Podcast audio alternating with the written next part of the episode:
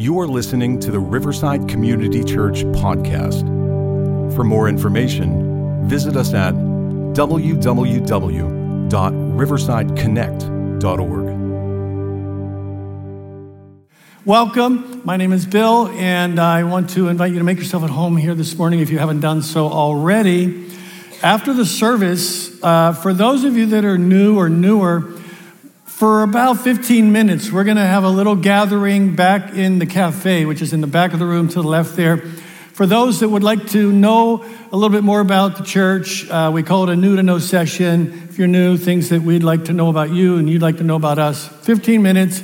Love to meet with you briefly, answer any questions you have. So that'll be immediately following the service this morning, and uh, and uh, we'll let you get out of here pretty quickly. So, looking forward to that. How you doing? You doing all right? You doing all right? Good, good, good. Um, uh, a little while ago, after the holidays, Teresa and I got together with some friends, peers, grandparents, and we're young grandparents, meaning we have young grandkids. Uh, and when you get together with fellow grandparents, you always talk about your grandkids, right? And inevitably, it gets to this kind of a conversation. Boy, things have changed since we were kids. And in fact, we think of all the safety features that our children have that we never had, and we have to just hit ourselves on the head and say, it's a miracle that any of us over 60 are alive today.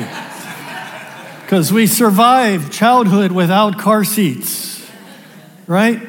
I mean, I remember driving down the highway, dad said, You want to drive, Bill? Here, sit on my lap. Let me fill my pipe while you're driving. You know, I mean, we, it was nuts. We were nuts. So many things. Cribs with the wide slats you could stick your head in and get caught, you know, and the, and the slats that came down and you could fall out. Um, plastic mattresses, sleep on your stomach, that's no problem. Bike helmets were unheard of. Nobody had a bike helmet.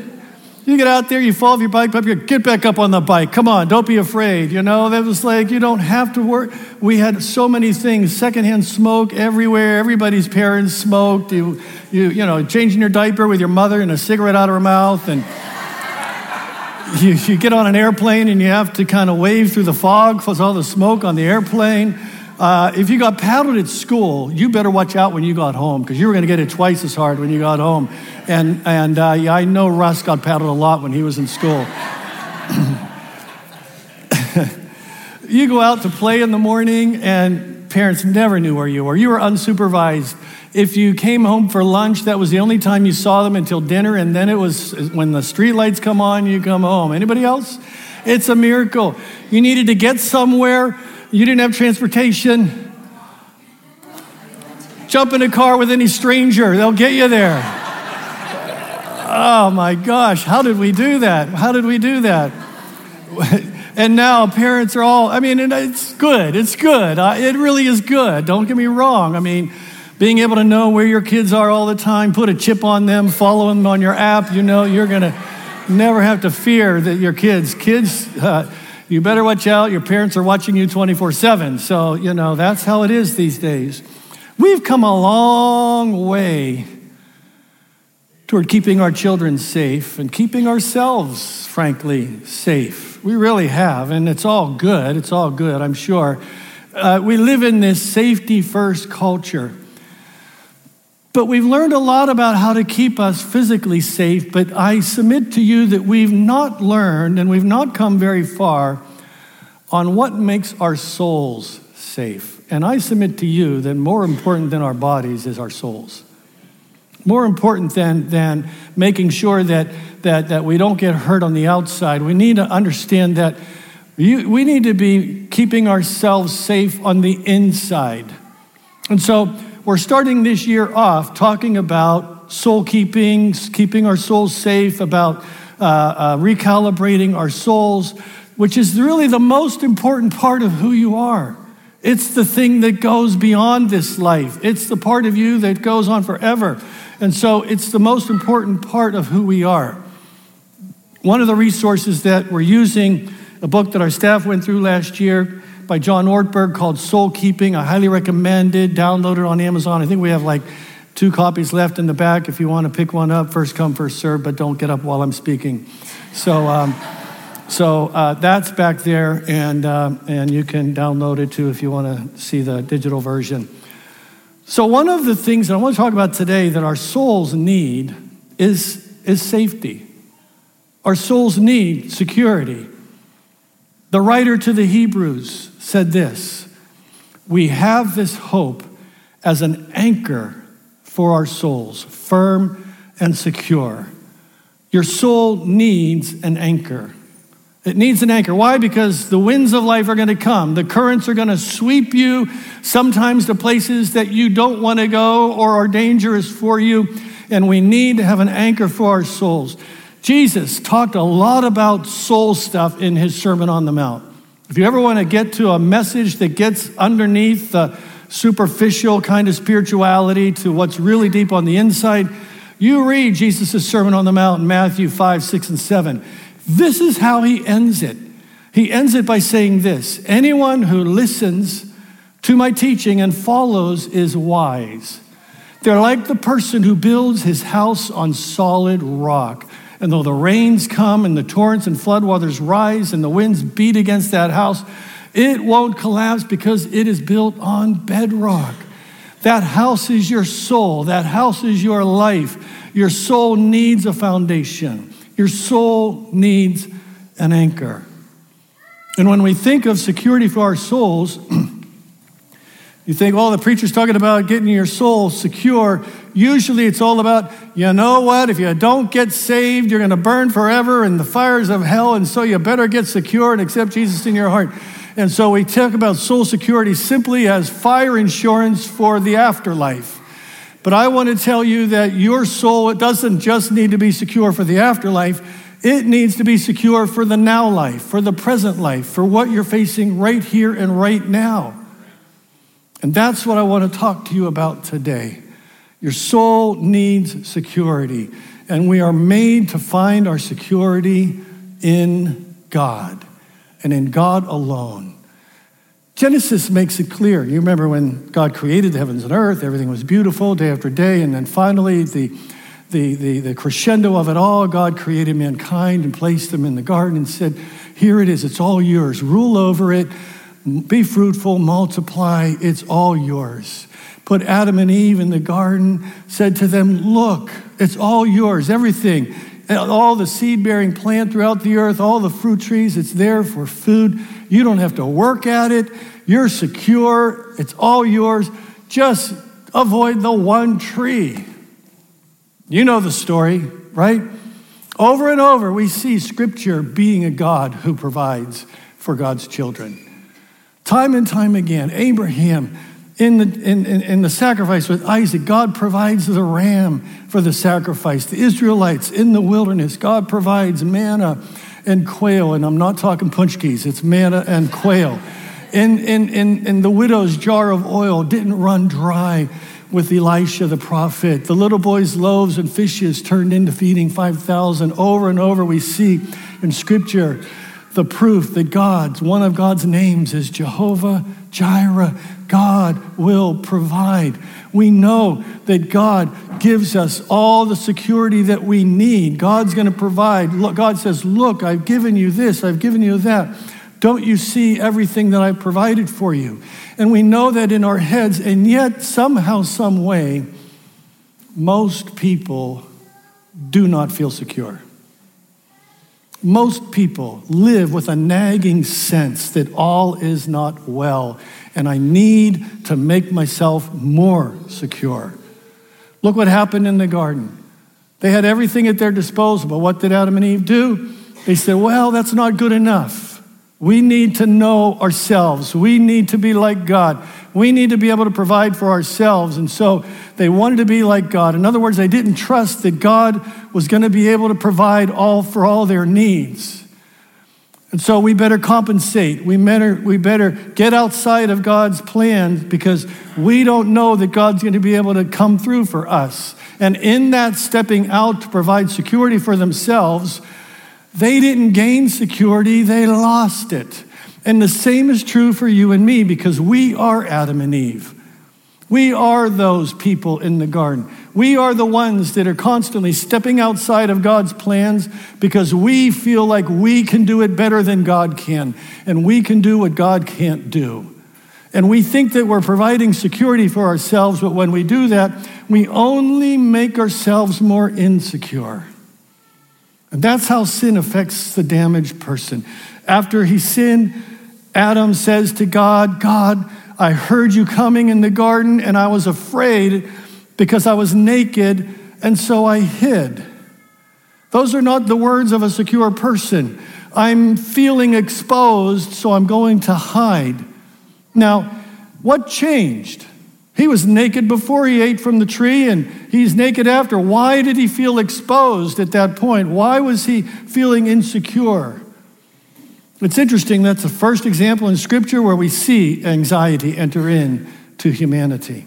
Because they got outside of God's plan, anxiety comes, anxiety falls. And, and, and so I asked the question do you ever feel anxious? Anybody besides me ever feel anxious? We live with anxiety all the time. All you got to do is turn on the headlines and you're going to feel anxious. You get up and put your clothes on and drive to work and your heart rate starts to beat a little faster. You're always dealing with anxiety. Anxiety is such a normal part of life. We can't imagine what it would be like to live without it. But God had been nothing but good for Adam and Eve, and God provided everything they needed. Everything was under God's control. And yet they said, we need to take control. And then, then anxiety entered in. God, I heard you coming, and instead of feeling at peace, I suddenly feel anxious. And that's the root of anxiety and fear. It can be traced back to our need to try to try to fill up what we think is lacking, to do beyond what God expects of us in order to make ourselves feel more secure. God, I heard you coming, and so I feel naked. I feel, I, I feel exposed. So here's what happened. All of a sudden, instead of looking around and seeing everything that was available to Adam, Adam all of a sudden said, I need something more. He began to look at what he didn't have rather than what he did have.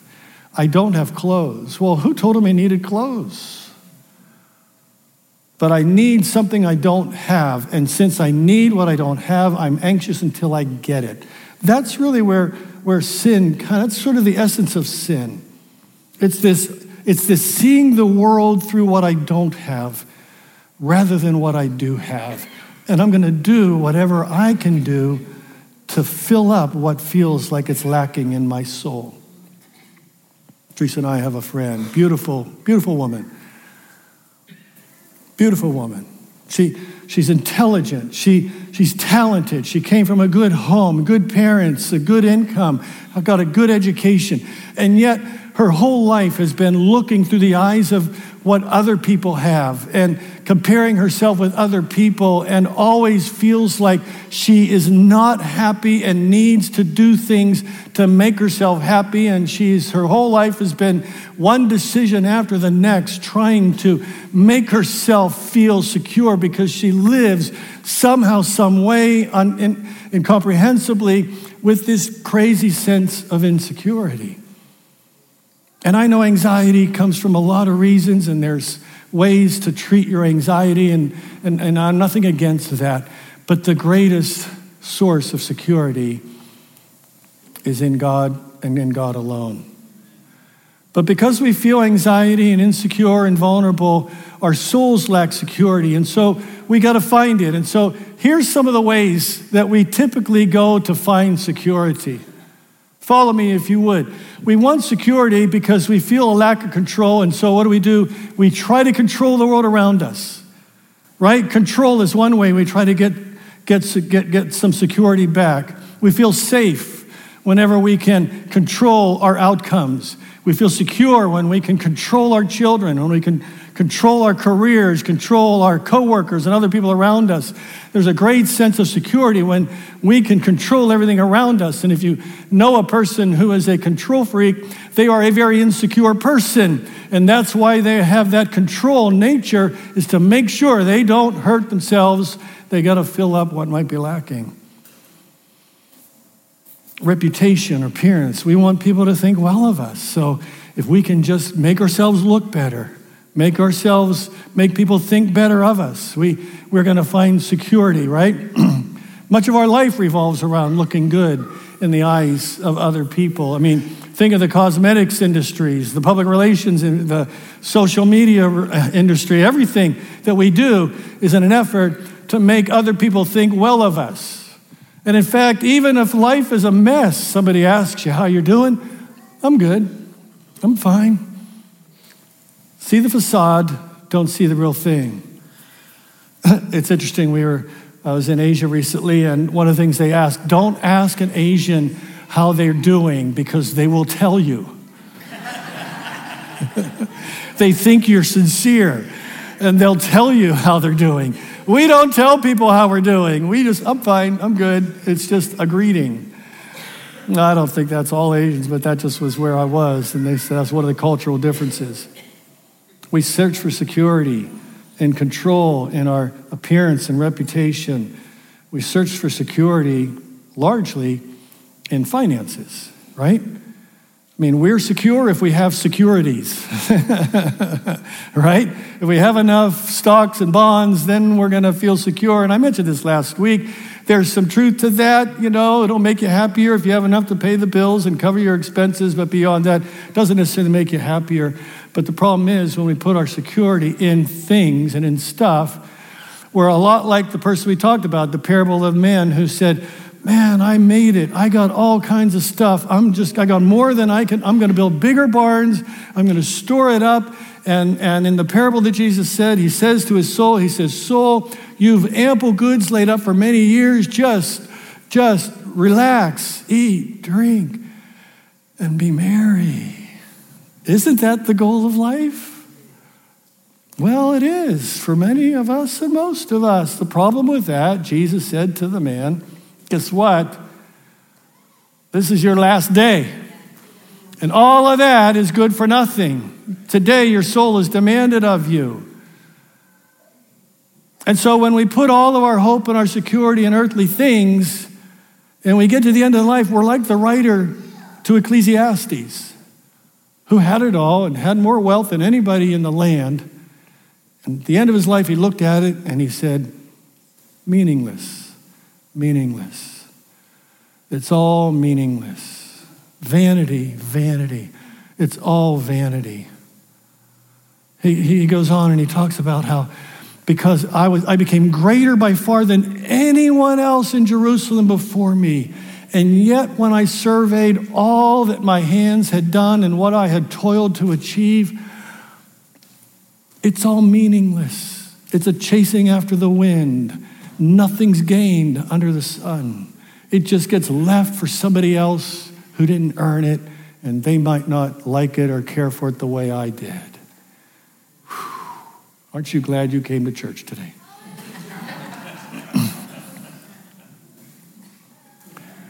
I, I, like the, the, another translation of that is fleeting, fleeting. It's all fleeting. It's here and it's gone. That is not a soul anchored in God. That is a person who had their soul anchored in all of that, only to realize at the end that it was just fleeting, vain, meaningless. An anchorless soul is an anxious soul. It's a soul that is built and anchored on thin air. It's a life that's built on sinking sand. Compare the writer to Ecclesiastes to some of the beautiful passages to the writers in the book of Psalms. Psalm 46.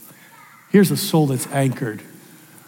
God is our refuge and our strength, an ever present help in trouble. Therefore, we will not fear, though the earth give way and the mountains fall into the heart of the sea, though its waters roar and foam and the mountains quake with their surging. Nations are in uproar, kingdoms fall, God lifts his voice, the earth melts. The Lord Almighty is with us, the God of Jacob is our fortress. Goes on and he says, Be still and know that I am God. I will be exalted in the nations, I'll be exalted in the earth. The Lord Almighty is with us, the God of Jacob is our fortress. That's a soul anchored in God. David wrote in Psalm 27 The Lord is my light and my salvation. Whom shall I fear? The Lord is the stronghold of my life.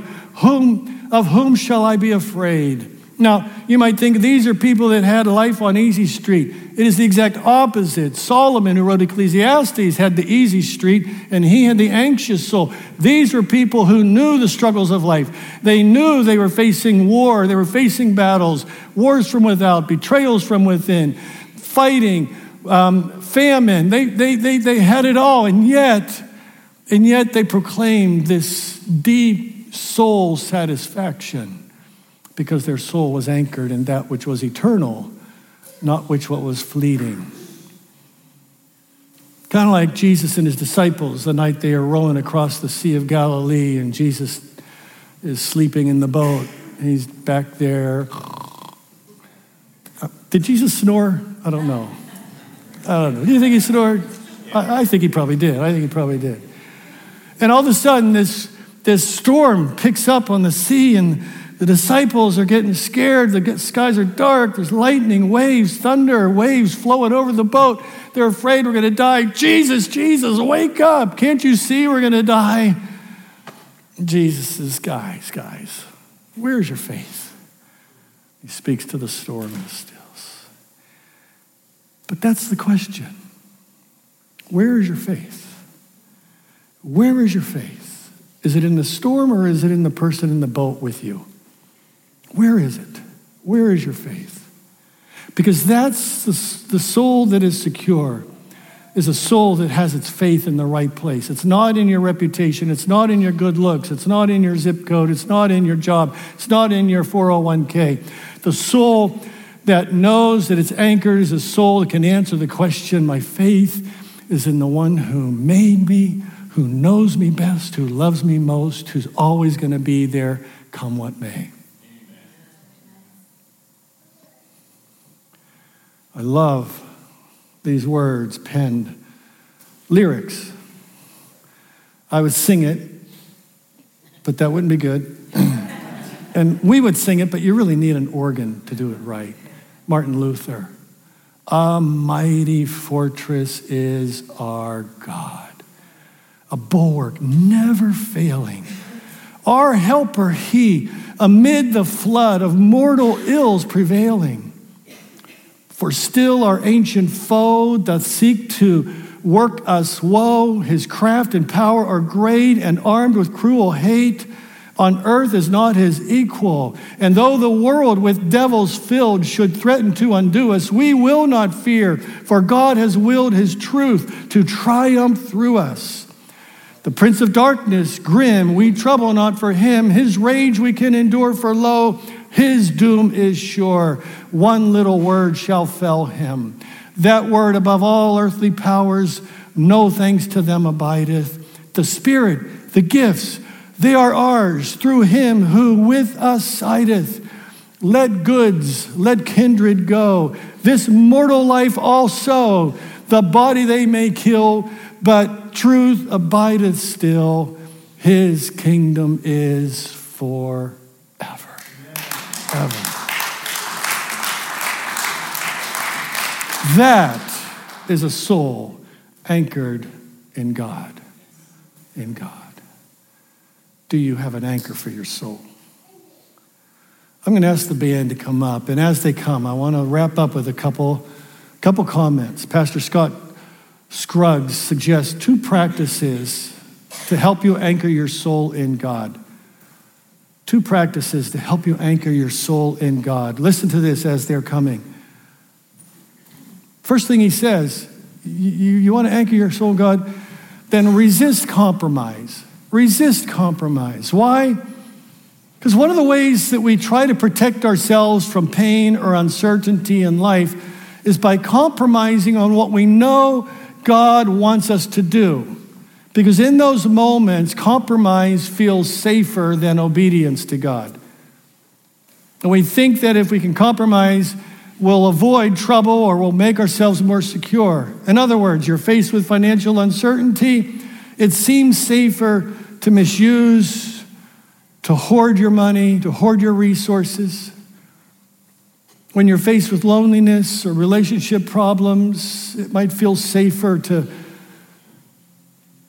step into your emotions, to act out sexually in lustful ways. When telling the truth is going to cause consequences, it feels safer to just lie a little bit, be deceitful, be manipulative.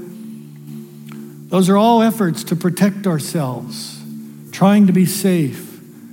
But they don't bring you soul secure, they actually rob you of it. Jesus said, we're talking about all the challenges that are going to come in life, and he, and he says, Stand firm and you will win your souls. Stand firm, don't compromise. And saying, Well, am I, am, am I, does that make me a believer? We're talking about this life here and now. Obedience doesn't earn you God's grace, but it secures your soul. It helps you to anchor your soul. Timothy, toward the end of his life, writing to his young disciple, facing death, imminent death, he says, Don't be ashamed of me, of the testimony about our Lord, or me, his prisoner. Join with me in suffering for the gospel. In other words, don't compromise. For God has saved us and called us to a holy life, not because of anything we've done, but because of his own purposes and grace. This grace was given to us by Christ Jesus before the beginning of time, but it has now been revealed through the appearing of our Savior, Christ Jesus, who has destroyed death and has brought life and immortality to light through the gospel. And of this gospel, I was appointed a herald and, a, and an apostle and a teacher. And that's why I'm suffering as I am. Yet this is no cause for shame, because I know whom I have believed and am convinced that he's able to guard what I have entrusted to him until that day. Wow. I, know that this suffering isn't isn't going to destroy me because everything I am, everything I have, it's God's. I've entrusted it all to God. It's all God's stuff. My whole life is God's. Everything I have, my family, my kids, my finances, my parents, it's all God's. And if it's taken away from me, I know one thing that will never be taken away, and that's God. That's God. The soul is safe that entrusts everything to God. Have you entrusted your life to God? Have you said, God, here I'm yours? Take me as I am. Flawed, failed, sinful, here I am. All the junk, God, good, the bad, the ugly, I'm yours. Take me. I want to put my hope and trust in you. I want to, I want to start to live for the thing that's most valuable, that's going to help my soul find peace and have an anchor. I want to live rightly for you, God. So resist compromise. And then the other thing, it seems counterintuitive. If you're looking for security, for soul security, he says, step out of your comfort zone. Well, see, that's counterintuitive because we always look for comfort thinking that comfort's going to make us secure. But what he says in following Jesus, it's going to force you to get beyond your comfort zone, and it's only there that you will find soul security. So much of what we think is comfort producing or comfort protecting, like storing up treasures on earth, is actually going to crush your soul. It'll snuff your soul because that's going to be where your treasure is. Where your treasure is, there your heart is, and your heart's on things that are fleeting, meaningless, and vain. But on the other hand, the things that are risky are things like forgiving your enemy. Things like giving sacrificially when you know it's going to cost you something to give to somebody else, to do something. It might cost you your time, your talent, your energy. Giving sacrificially when you don't have much to spare. It seems very risky, but for your soul, it's actually safe. It's better security. Stepping into following Jesus. When you live solely for more comfort and security, it, it, you think it's going to make your soul satisfied, but it just crushes your soul. This morning, we have a, a, small group of people that are out in the middle of nowhere in Haiti. And I guarantee you, their souls are far more alive than mine is this morning because they've taken a big step of faith and risk to do something big for God. That's a soul that is alive and that is anchored in God.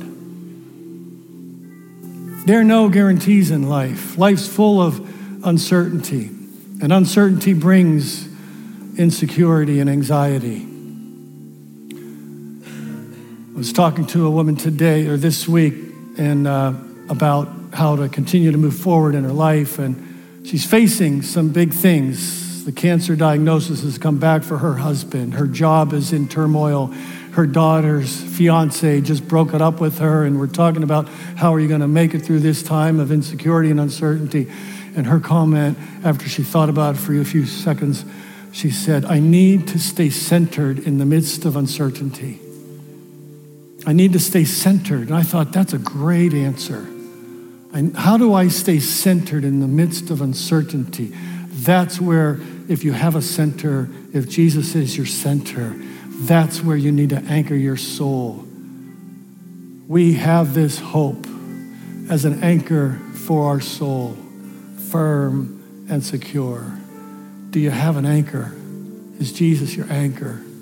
The hope of what Jesus is, who he is, what he's done for you, the life he's shown you, the life he's demonstrated, the example he's given, as well as the sacrifice he's made on your behalf.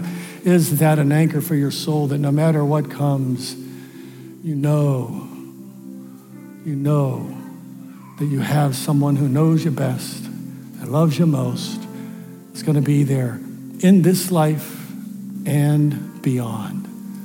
Would you bow your heads with me, please? Jesus never said there won't be storms. He doesn't promise that you're going to feel safe, but He promises you that you have an anchor His love, His life, His grace, His death, His resurrection secures your soul forever, which means that it's with Him and Him alone that you can finally and ultimately and forever be safe. If you've not made Jesus your anchor, today would be a good start.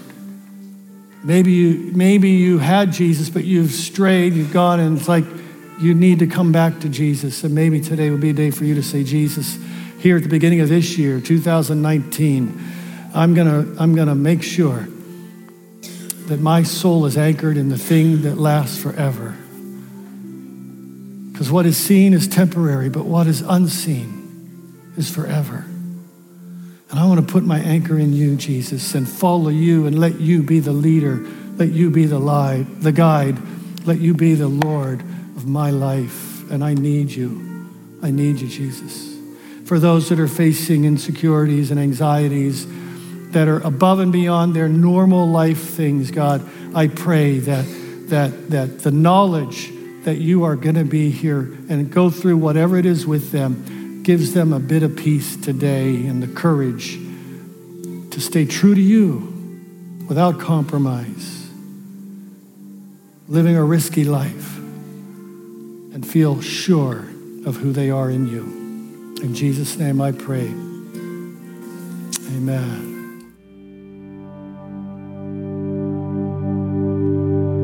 Thank you for listening to the Riverside Community Church podcast. For more information, visit us at www.riversideconnect.org.